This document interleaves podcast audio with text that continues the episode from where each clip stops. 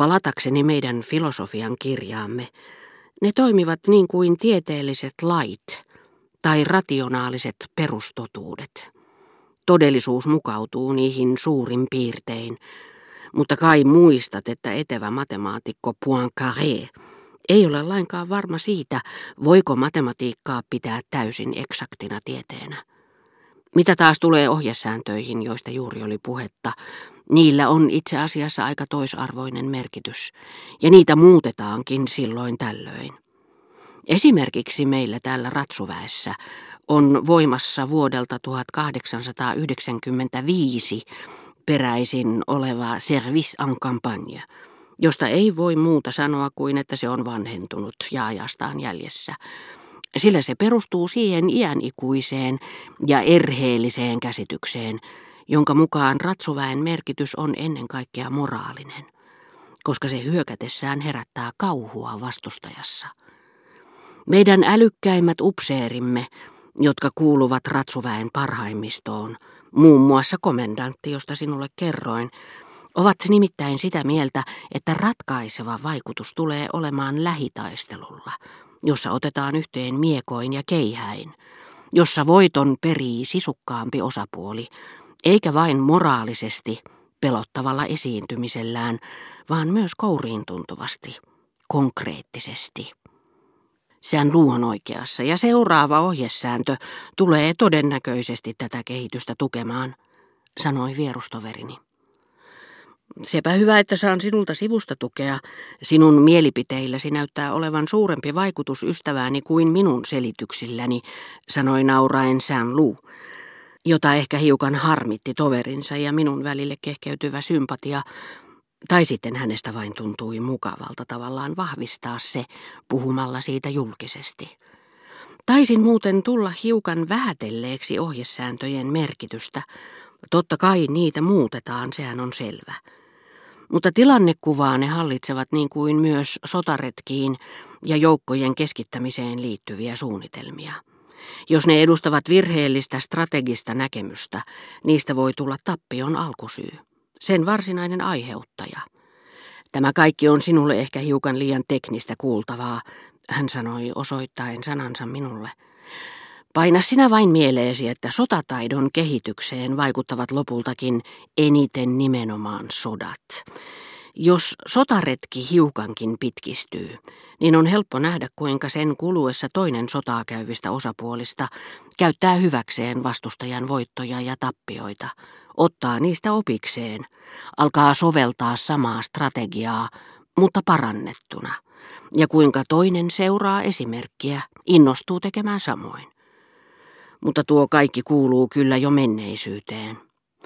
Jos otetaan huomioon tykistön kehityksessä tapahtuneet pelottavat edistysaskeleet, on pakko todeta, että tulevat sodat, jos sotia ylipäänsä vielä syttyy, päättyvät niin nopeasti, että ennen kuin kumpikaan osapuolista on ehtinyt ottaa oppia vastustajastaan, rauha on jo solmittu.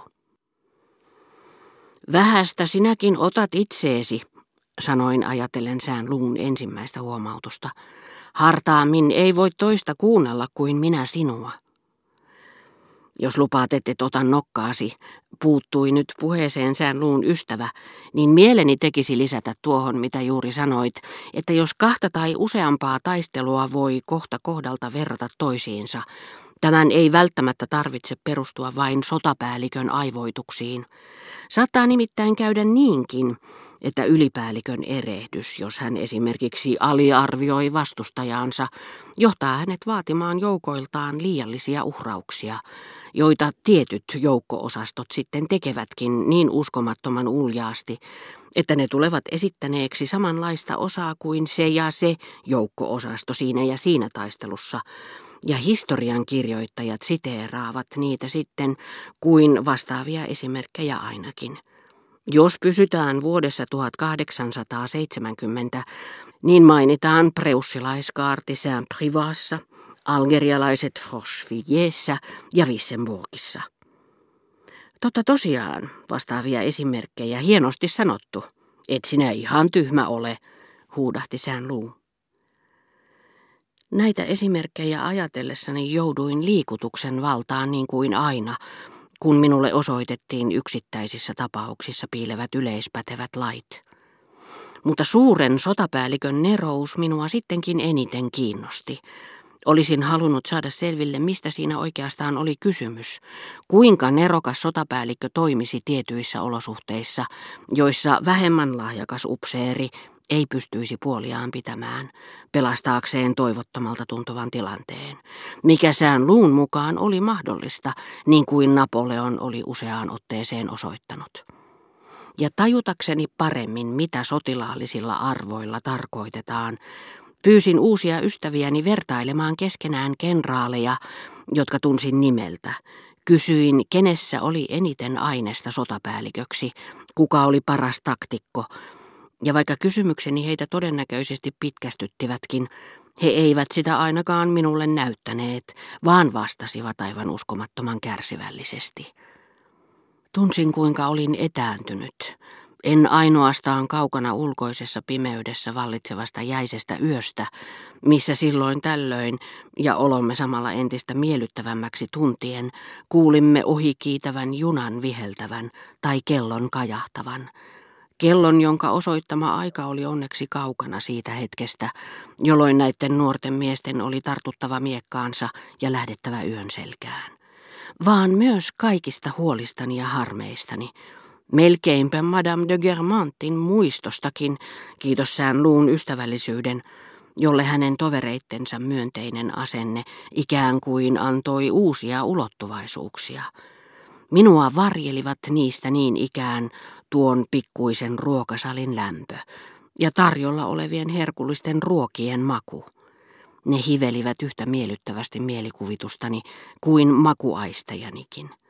Joskus niitä vielä ympäröi pikkuinen pala luontoa, josta ne olivat kotoisin, osterin rosoinen malja, missä viipyi tilkkanen suolaista merivettä, viinirypälettä saatteleva koukkuinen kellastunut oksa, syötäväksi kelpaamattomana, runollisena ja kaukaisena kuin maisema. Niin, että niitä katsellessaan tuli kuvitelleeksi iltapäiväunia viiniköynnöksen varjossa ja purjehdusretkeä merellä.